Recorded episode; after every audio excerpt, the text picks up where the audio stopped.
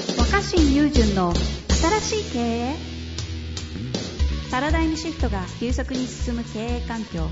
ポッドキャスト「新しい経営」は連続起業家投資家プロデューサーでもある慶應義塾大学特任准教授の若新雄純が独自の視点から混沌の時代を楽しんで生き抜くための経営の考え方についてゆるくお伝えしますこんにちは、遠藤和樹です。若新友人の新しい経営、若新さんよろしくお願いいたします。はーい、お願いします。さてさて、今日も質問いきたいと思いますが、今日はですね、えっ、と、IT 自営業となってますね。30歳の方から、ちょっと今までと毛色の違う質問来ておりますので、はい。新規事業関係に進めていきたいと思います。えー、北海道の長沼町という場所、知ってますかうん。いや、存じ上げなかったです。新千歳空港から車で30分ぐらいのところらしいんですが長、沼町。今調べてるネットで。方法こはいあバケーシえーョなンんかレンタル施設をそこを長沼で運営しようとしています。うんうんうん。いいとこだ。うん。そうですね。一棟貸しで一泊6万くらいの顧客単価を想定しています。顧客は都会の経営者を想定しており、疲れた心のリフレッシュができる施設になればという思いでいます。いわゆる都会の人に田舎の価値を再認識してもらうビジネスビジネスだと思っており、先駆者である若新さんにアドバイスをもらいたく質問させていただきました。うん。一回来てもらえたらリピーターになってもらえる自信はあるのですが、最初にどうやっていきたいと思ってもらえるのか苦心しています。よろしくお願いいたします。なるほど。まあ、最近でいうワーケーションとかそういう文脈なんですかね。うん。これね。まあ、田舎とね、ありがとう都ござい会ますを行き来する若人さん。そういう意味でも先駆者であるっていうことだと思うんですけど。いや、でもこの長沼町って本当、千歳空港からめっちゃ近いから、つまり東京からめちゃめちゃ行きやすいってことだよね。まあ、ってことですね。うん、ここになんかこう拠点作ったら、例えばもう千歳空港からレンタカーなりでサクッと行けるみたいなね。ですね。うん。実際に長沼町にそういう場所ありますからね。でも最初にどういう風に来てもらうかってことね。ですね、ですね。うん。なるほど。その、いろいろ地方の街がある中でどこだったら行きたいと思えるかってことか。ああですね。で、しかも最近そういった施設増えてる中でですからね。うん。うん。なるほど。はい。これは確かに聞きたいですね。 でもそんな難しいね。難しいですよね。難しい難しい。えっと、まああの僕、もう、あの、頻繁に福井帰ってるじゃないですか。はいはい はい。あのね、やっぱ東京の人っていうか、まあ、そう首都圏でバリバリ働いてる人にとっての田舎の魅力って何かっていうので、多分、一個みんなが見落としてるところがあると思うん何で何 すげえ気になる、それ。はい。うん、それはね、偉そうにできるってことだと思ってるの、僕は。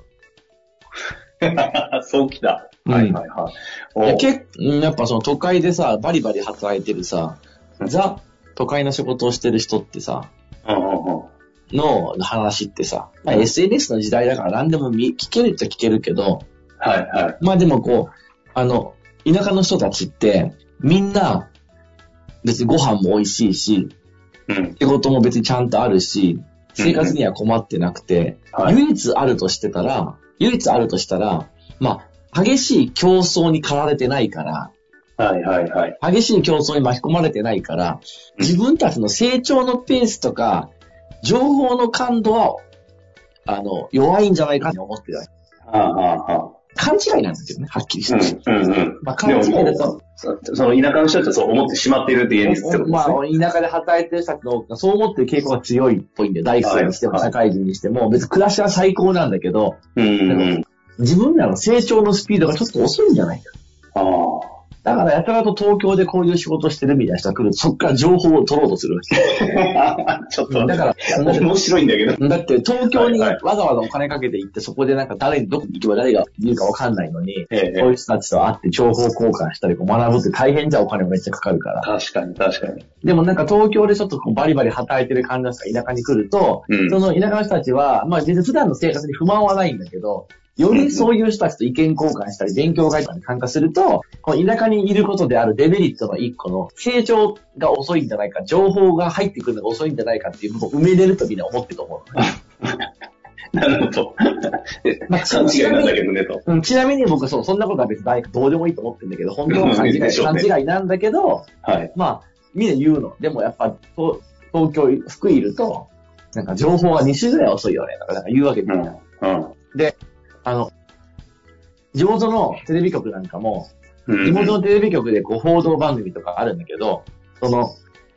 なんかさ、東京で活躍してる人たち、わざわざ東京から呼ぶと交通費とかもすごいかかるから大変なんだけど、うん。うん。東京で活躍してる人が福井になんかの公演に来るタイミングとかすげえなんかチェックしてる。へー別の団。面白いで体、別の団体が福井に公演で呼ぶとするじゃん。すねああ、そこに便乗して。そこで便乗してすいませ ん、ちょっとプラスアルファもう一件バイトして帰りませんかみたいな。乗っけるんだって。わかる。あとはか、片道で持つんでとかね。 うん、でもそうなると、よ、よ、呼ばれていく方ってさ、地方にわざわざ公園に行くときに、追人テレビも出てくれって言われて悪い気しないわけよ。なるほど。うん。だから、すげえなんかこう、チヤホヤしてる感じになるじゃん。ああ。だからギャラスクさんも、あー、公園に行くだけじゃなくて地元のテレビも出れるんですかじゃあ、はい、ありがとうございます。みたいな感じで、なんかこう、で、そうやって、なんかこう、東京で活躍してるっていうだけで、謎にちょっと、ちょっと地方ではちゃんとゲストを呼んできたとか、この今話題になってるこういうのを東京でしてる人ですとか、都会のど真ん中でやってる人ですとか、田舎は取り扱ってくれるわけ。で、なるほど。結構その、キャスティングしたがるわけ、テレビとかも。はいはいはうい。ん。それをいろいろこう、逆手にとって使えばいいんじゃないかと思っていて、うんつまり、なんかこう来ていただいて、来ていただけたら、こう地元の人たちがぜひこう学びたいって言ってるから、なんか何々さんにこう、ちょっとこう、あの、先先生みたいなものとか、ワークショップをやってほしいという言い方をすればいいんだよね。おーで、そのワークショップの謝礼っていうのは謝礼というほどまだ出ないんですけど、みたいな。例えば本当にもう5000円だけとか、そんなんでもいいと思うはいはいはい。うん。だけど、その5000円、まあ、まあ1000円でも5000円でもいくらでもいいんだけど、それはタダじゃなければいいと思って、本当にごくは、まあ、その日の打ち上げ代程度しかお出しできませんが、みたいな感じなんだけど、いいのよ。みんななんかこう、東京にいると自分が講師だから、なんか教える側ってめったになれないじゃん。はいはいはい。でもそれは地方に行って、なんかこう、今私は東京でこういう仕事をしてこうなんですみたいなこと、地方の人にこう、情報共有するとか、ワークショうん。ップの講師するとかっていうのは、田舎の人はあんま求めてるし、うんうんうん。うん。なんか都会の人は、ほとんどギャラもらえなくてもしたいわけ。はいはい。うんつまり、なんかそのワーケーションするときに行くと、なんかすごくその、丁重、丁重にこう価値があるかのように扱ってもらえるっていうのが僕はいいと思ってて、そうすると僕あーはそういうこと、そこに繋がるのね。地方に行くことで自分の価値がちょっと上がる気がする。それでしかもそうやってみんな SNS とか発信したいじゃん。そうなると、SNS とか何何々町でちょっとワークショップの講師してきました。私、僭 僭越ながらと、僭越ながらちょっと講師をさせていただきました。アップしたくなるじゃん。アップすると、講師みたいなこと偉そうに言った以上は自分も頑張んなきゃってなって、またちょっと頑張ると思う。それでうん東京帰ると、なんかお前ならこの前なんかどっか地方ってなんかワークショップの講師したらしいな、みたいな。そんな感じ、そうなんだよ、みたいな感 じ。ちょっとこ う、注目されるみたいな。なるほどね。うん、そういうなんかね、こう場所のなんか力学の差みたいなのを上手に使うしかないような気がしていて、いや